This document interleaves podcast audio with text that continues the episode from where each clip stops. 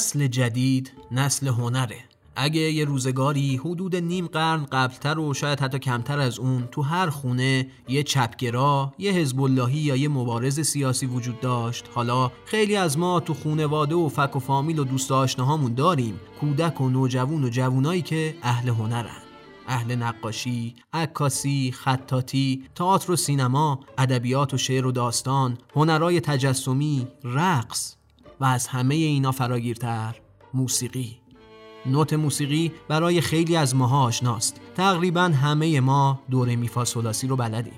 نوت جزء کوچیک موسیقی غربی و یه چیزی حدود 100 ساله که وارد ایران شده اما ما صدها سال و حتی هزاران سال قبلتر از اینکه نوت به کشورمون بیاد خودمون موسیقی داشتیم. موسیقی که حالا با نام موسیقی سنتی میشناسیمش. خیلی از ما می‌دونیم که موسیقی سنتی ایرانی یه اجزایی داره به اسم دستگاه اسامی یه سری از دستگاه های موسیقی رو هم شنفتیم ماهور، بیات ترک، همایون، شور ولی اگه موسیقی سنتی رو حرفه‌ای دنبال و کار نکرده باشیم شاید ندونیم کدوم تصنیف و ترانه و آواز مربوط به کدوم یکی از دستگاه های ردیف موسیقی ایرانیه یا اینکه دستگاه های موسیقی اساساً چی؟ آواز چیه؟ گوشه چیه؟ و یا به طور کلی ردیف موسیقایی چیه؟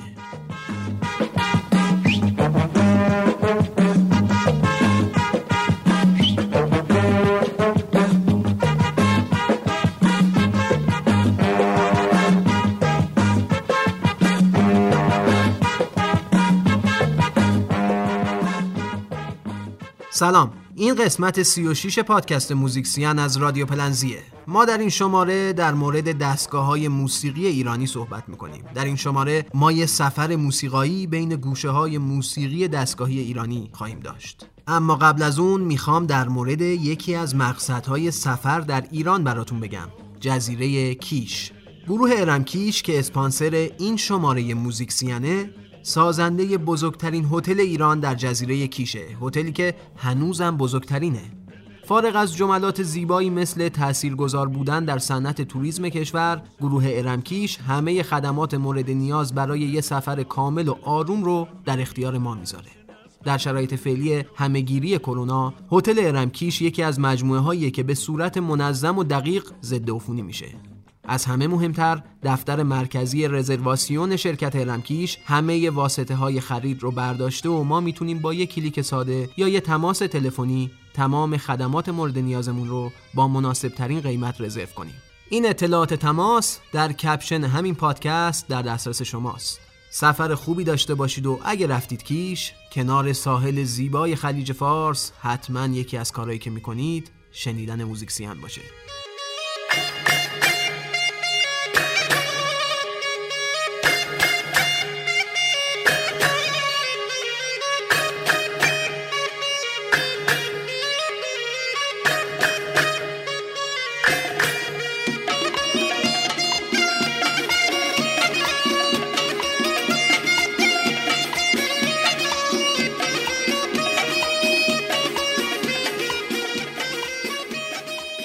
همونطور که رپرتوار، گام و نوت می‌تونن موسیقی غربی رو برای ما توضیح بدن ردیف، دستگاه، آواز و گوشه موسیقی ایرانی رو توضیح میدن موسیقی ایرانی از سالهای سال قبل نظم و نظام داشته و در دستگاه های مختلفی تقسیم بندی می شده.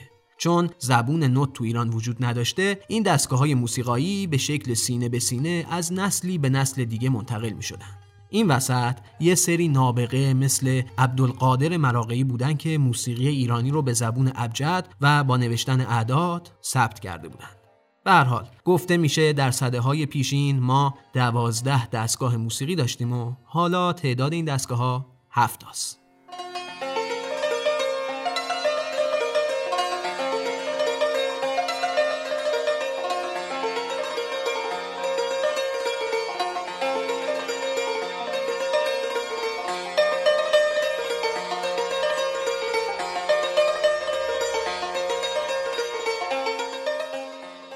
در دوران صفویه موسیقی ایرانی دارای دوازده مقام بوده.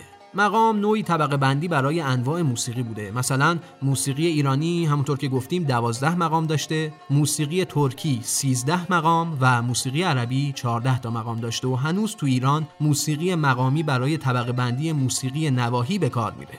در دوران صفویه و اوایل قاجار تقسیم بندی مقامی کلی تغییر می‌کنه و به تقسیم بندی دستگاهی تبدیل میشه. این دستگاه ها برای سالها به شکل یه سنت تو دل و مغز و روح موسیقیدانای ایرانی جریان داشتن تا اینکه ناصر شاه قاجار به سلطنت می‌رسه و در دربار اون اتفاق مهمی رخ میده.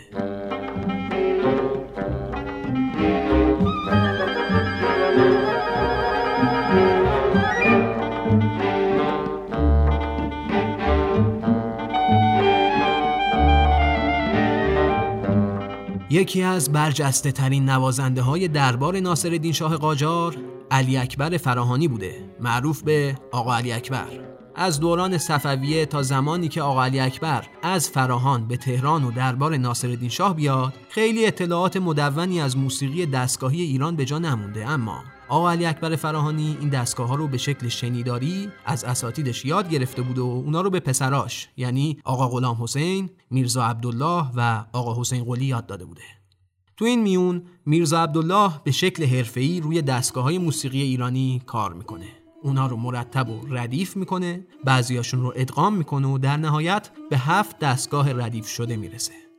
همزمان کلونل علی نقیخان وزیری موسیقیدان دیگه عصر قاجار و پهلوی نوتنویسی رو وارد ایران کرده بوده. پس این هفت دستگاهی که میرزا عبدالله تدوین کرده بوده رو کلونل وزیری به همراه سه تا از شاگردای میرزا عبدالله فراهانی به اسمهای میرزا نصیر، فرصت شیرازی و مهدی قلی هدایت در قالب ردیف موسیقایی میرزا عبدالله نوت نویسی می‌کنن و اینطوری برای ما حفظش می‌کنن.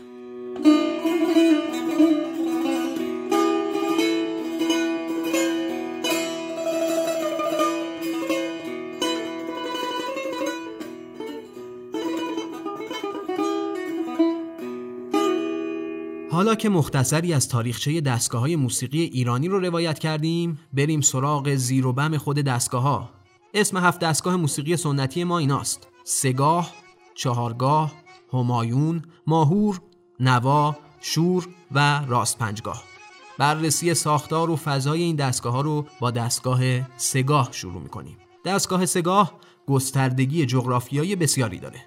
ما در موسیقی ترکی و عربی هم دستگاه سگاه رو داریم. Yaraman aman aman aman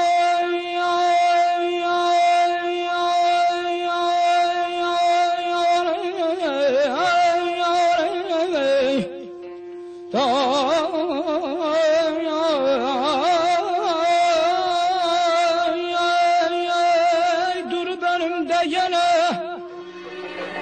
Ah dünya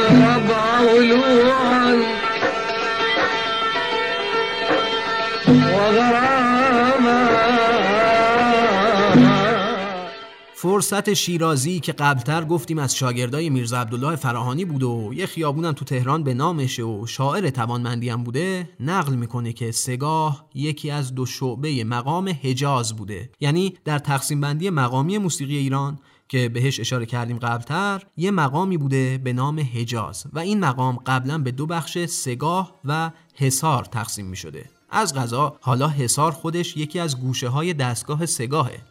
می‌دونم بررسی تاریخی دستگاه های یکم پیچیده است ولی میارزه که براش وقت بذاریم و راجع بهش اطلاعات کسب کنیم. منتها الان بهتره بریم تو دل دستگاه سگاه و ببینیم چه گوشه هایی داره و هر گوشه اون چه تصنیف های موندگاری رو برای ما خلق کرده. قبلش یه توضیحی راجع به گوشه های هر دستگاه بدم. گوشه به زبان ساده امکانات موسیقایی هر دستگاهه. یعنی شما برای اینکه بتونی تو دستگاه ها آهنگایی با ریتم ها و تونالیته های مختلف خلق کنی و احساسات مختلفی رو به مخاطب القا کنی از گوشه ها استفاده می‌کنی. دستگاه سگاه گوشه های زیادی داره ولی ما سراغ چند تا از معروف تریناش میریم. اولین گوشه دستگاه سگاه مثل هر دستگاه دیگه ای درآمده.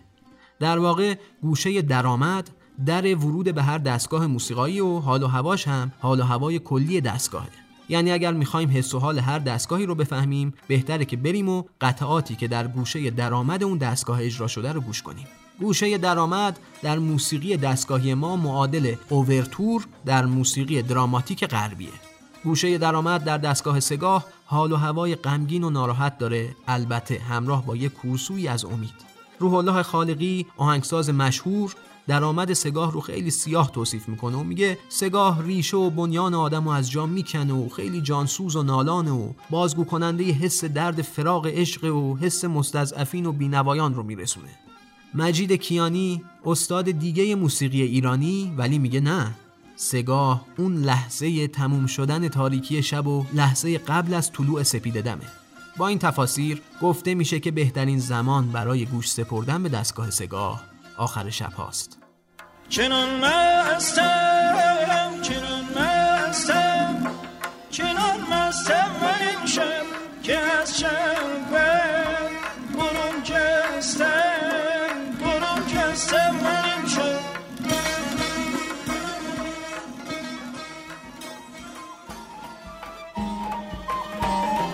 رناتی تو منگل کشی.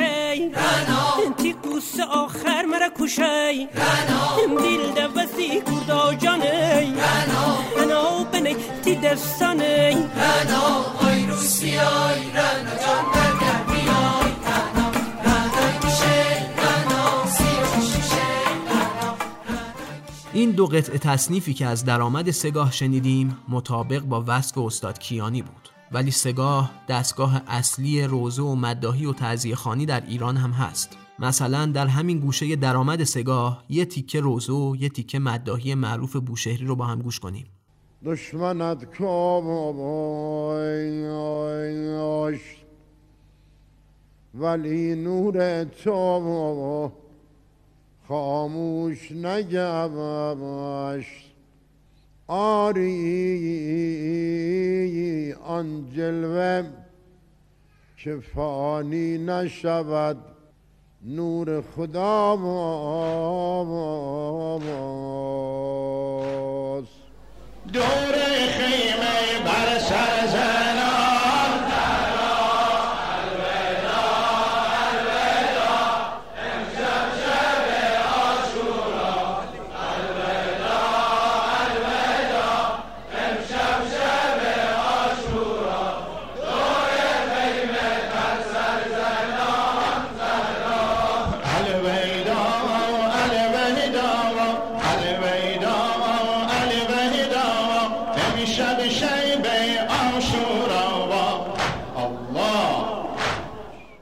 با فضای گوشه درآمد دستگاه سگاه آشنا شدیم. حالا می‌خوایم از گوشه درآمد حرکت کنیم و بریم جلو و بریم به سراغ گوشه بعدی.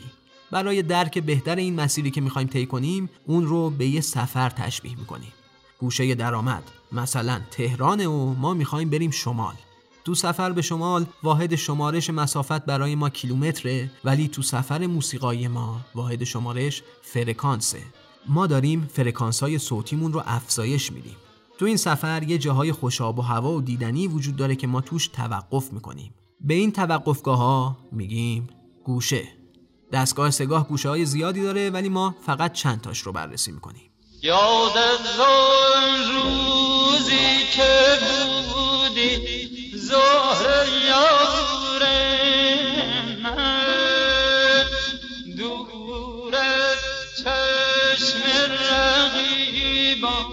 در کنار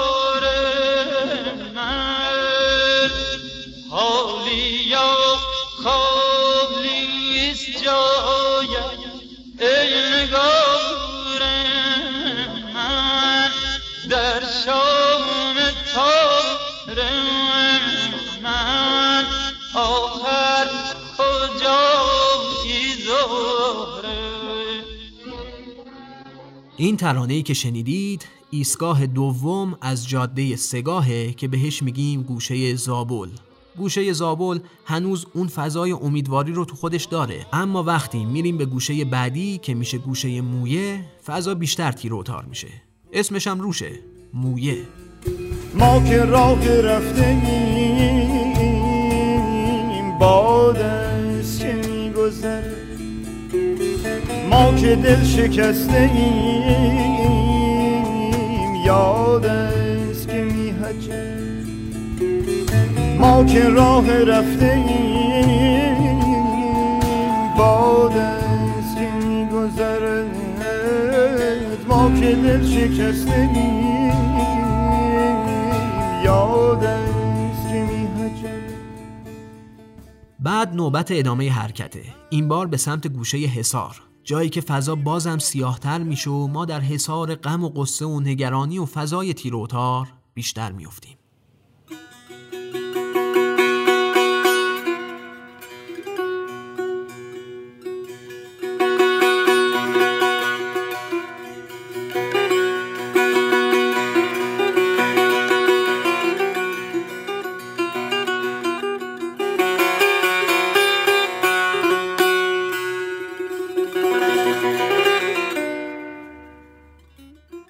سفر ما به شمال دستگاه سگاه با رسیدن به گوشه مخالف تقریبا تموم میشه. حالا چرا به این گوشه میگم مخالف؟ در دوران قاجار موسیقی تعذیه خیلی پیشرفت می‌کنه. تعذیه هم جنبه نمایشی داشته و مثل همه نمایشا دراماتورژی و شخصیت پردازی می‌شد و دیالوگ ها، کلام، ملودی ها و شکل آوازهایی که در تعذیه استفاده می‌شده باید بر اساس کاراکترهای نمایش تنظیم می‌شده. ما همین الان هم در تعذیه ها امام خانی، موافق خانی و مخالف خانی داریم. این مخالف خانی استفاده از همین گوشه مخالف دستگاه سگاهه. خب می‌دونیم که شخصیت منفیایی مثل شمر در تعذیه احساس پیروزی می‌کنن پس باید خیلی با صدای رسا و فرکانس بالا و احساس تفاخر آواز بخونن. این نخوندن به مرور تبدیل میشه به یک گوشه آوازی در انتهای مسیر دستگاه سگاه و در کنار گوشه مخالف یه گوشه مغلوب هم داریم تو تعذیه ها شخصیت های مثبتی که به ظاهر شکست خوردن باید جواب شخصیت منفی های به ظاهر پیروز رو بدن که دارن مخالف می‌خونن. اونا جوابشون رو با استفاده از گوشه مغلوب میدن. بشنویم چند قطعه از گوشه های انتهای دستگاه سگاه رو.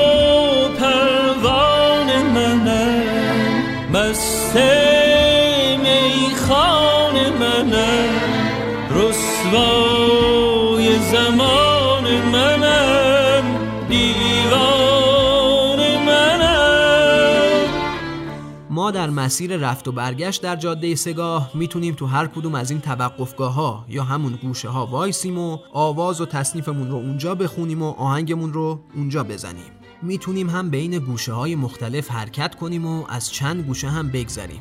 مثلا در تصنیف غم عشق که اون رو علی اکبر شیدا ساخته و شعرش رو هم خودش گفته و محمد رضا شجریان اون رو اجرا کرده می‌بینیم که شجریان با چند تحریر از گوشه مخالف سگاه میاد به گوشه درآمد سگاه.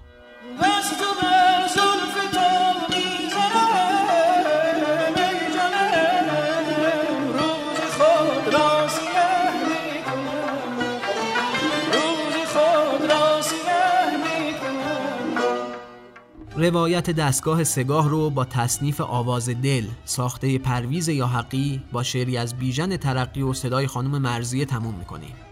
پرویز یا حقی و مرزیه در این تصنیف از گوشه زابل میرن به درآمد دوباره برمیگردن به زابل بعد میرن به مویه از مویه میرن به مخالف و بعد از مخالف یهو برمیگردن به درآمد. این تصنیف رو با هم بشنویم. به جوانی که محبت شده همچون افتانه به دیاری که نیابی خبری از جانانه. دل رسوا دگر از من تو چه خواهی؟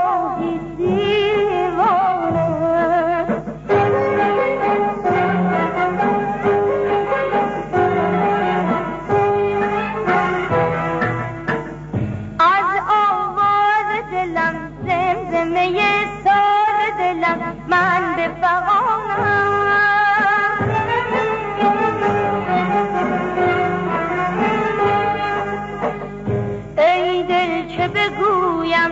از شررت چه بگویم؟ حیرانم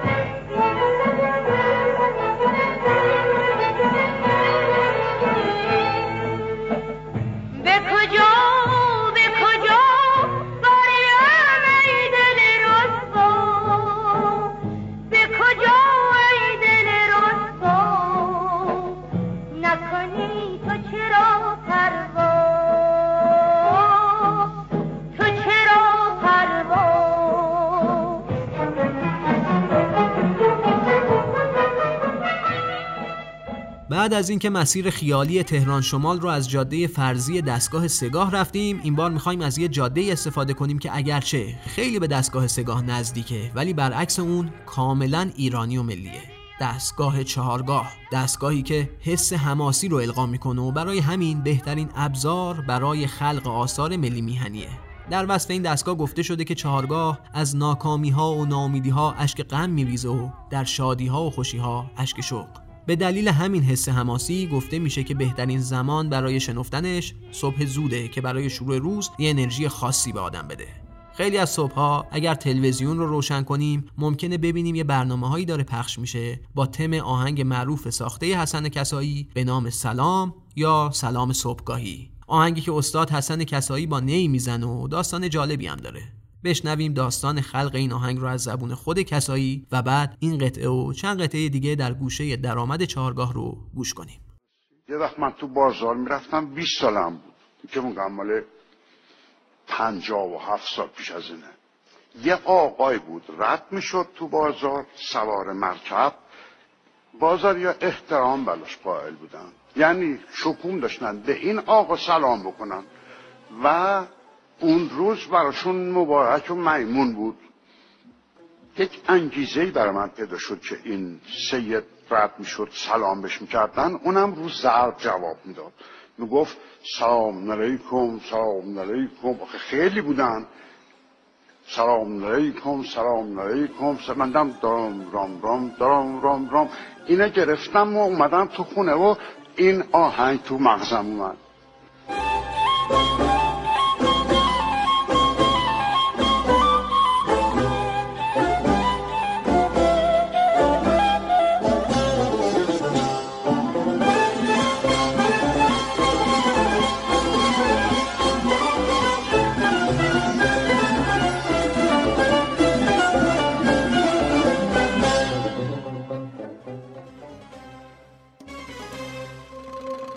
چه شبیست شب مراد دست امشب. هر جا برویم شم و چراغ قصد امشب. امشب چه شبی؟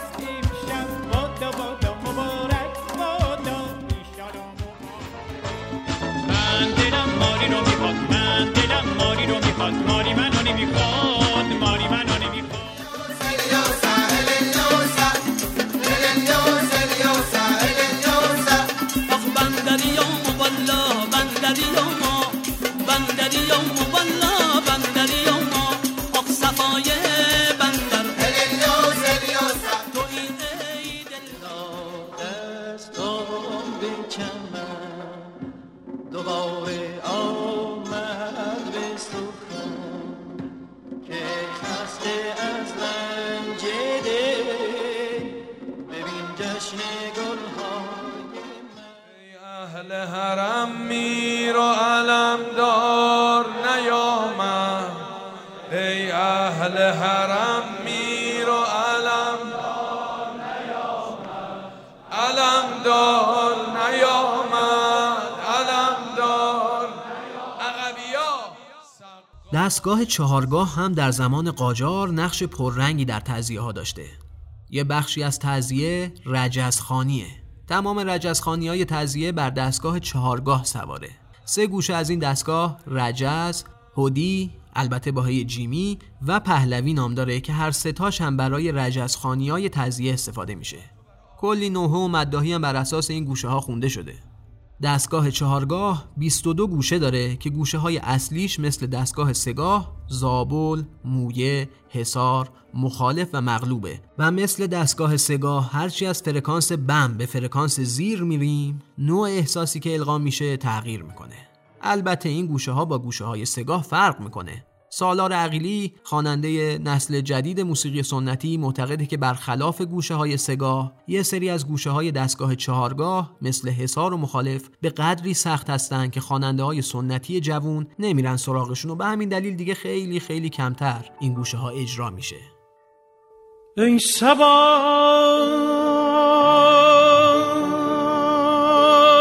ای سبا.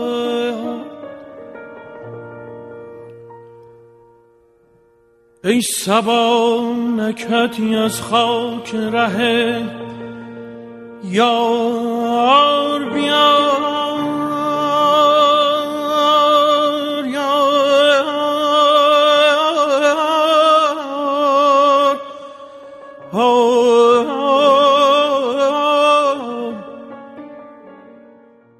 میشه با اطمینان گفت تمام کسایی که فقط در طول عمرشون موسیقی سنتی ایرانی رو گوش دادن در ناخودآگاهشون با ریتم و فضای گوشه های مختلف دستگاه ها آشنان. اما برای پیدا کردن توانایی تفکیک ترانه ها به دستگاه هاشون و شناخت کاملتر دستگاه ها لازمه که یک کمی کنجکاوی به خرج بدید و برای هر دستگاه چندین نمونه پیدا کنید و مدام بهش گوش بدید. و اونها رو با اونچه ما در این پادکست و چند پادکست بعدی براتون میگیم تطبیق بدید. مسلط شدن به دستگاه های موسیقی ایرانی زمان می‌بره و باید یه کمی صبور باشید. اما مطمئن باشید وقتی که به دستگاه ها و آوازها و گوشه های موسیقی ایرانی تسلط پیدا کنید شنیدن این سبک موسیقی براتون خیلی خیلی جذابتر میشه و همینطور باعث میشه که کشف کنید چقدر بعضی از سبک های موسیقی غربی به موسیقی سنتی ما نزدیکه که ما هم تو قسمت های بعدی بهش می‌پردازیم. من تا شماره بعدی نمونه هایی از آثار اجرا شده در گوشه های مختلف دستگاه سگاه و چهارگاه رو در کانال تلگرامی رادیو پلنزی قرار میدم و شما می‌تونید فضای گوشه های مختلف این دو دستگاه رو با استفاده از این قطعات بهتر درک کنید. من چشم از او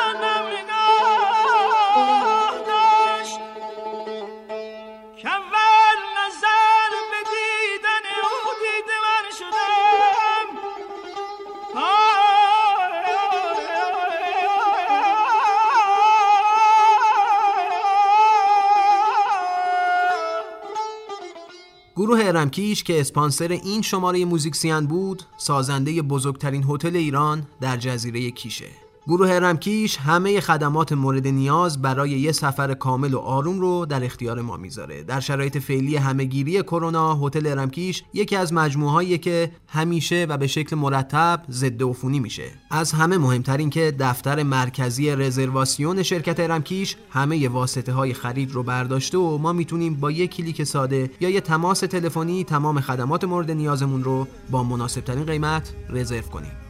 اطلاعات تماس با شرکت رمکیش در کپشن همین پادکستی که شنیدید اومده و در دسترس شماست.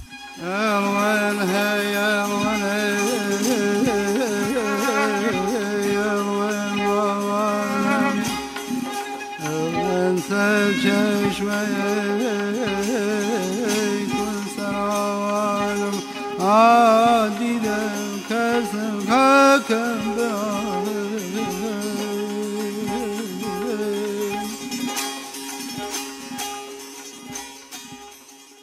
یکی از نوستالژی های نسل من و دو سه نسل پیشتر از من سریال پدر سالاره.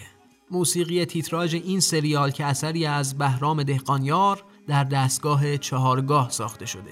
این قسمت از پادکست موزیکسیان رو با شنیدن این موسیقی به پایان میرسونیم منتها. قبلش لازمه که بگم این پادکست و تمامی پادکست های رادیو پلنزی رو می‌تونید از طریق شبکه های اجتماعی و تمام اپلیکیشن های پخش پادکست مثل Castbox، ناملیک، شنوتو، Google Podcast و همینطور Apple Podcast بشنوید. کافیه وارد این اپلیکیشن ها بشید کلمه رادیو پلنزی رو چه انگلیسی چه فارسی search کنید و دکمه subscribe رو بزنید ما رو دنبال کنید و پادکست های جدیدمون رو از دست ندید من حامد سیاسی راد نویسنده گوینده و تهیه کننده این پادکست هستم. شما می‌تونید نظرات و دیدگاهاتون رو از طریق ادمین رادیو پلنزی در شبکه های مجازی به گوش من برسونید و در کنار حمایت معنویتون می‌تونید سری به صفحه رادیو پلنزی در سایت هامی باش بزنید و ما رو به شکل مادی هم حمایت کنید و اینطوری به ادامه پیدا کردن تولید پادکست هایی که تقدیم گوشاتون می‌کنیم کمک کنید. رادیو پلنزی رو دنبال کنید و به دوستاتونم پیشنهاد بدید.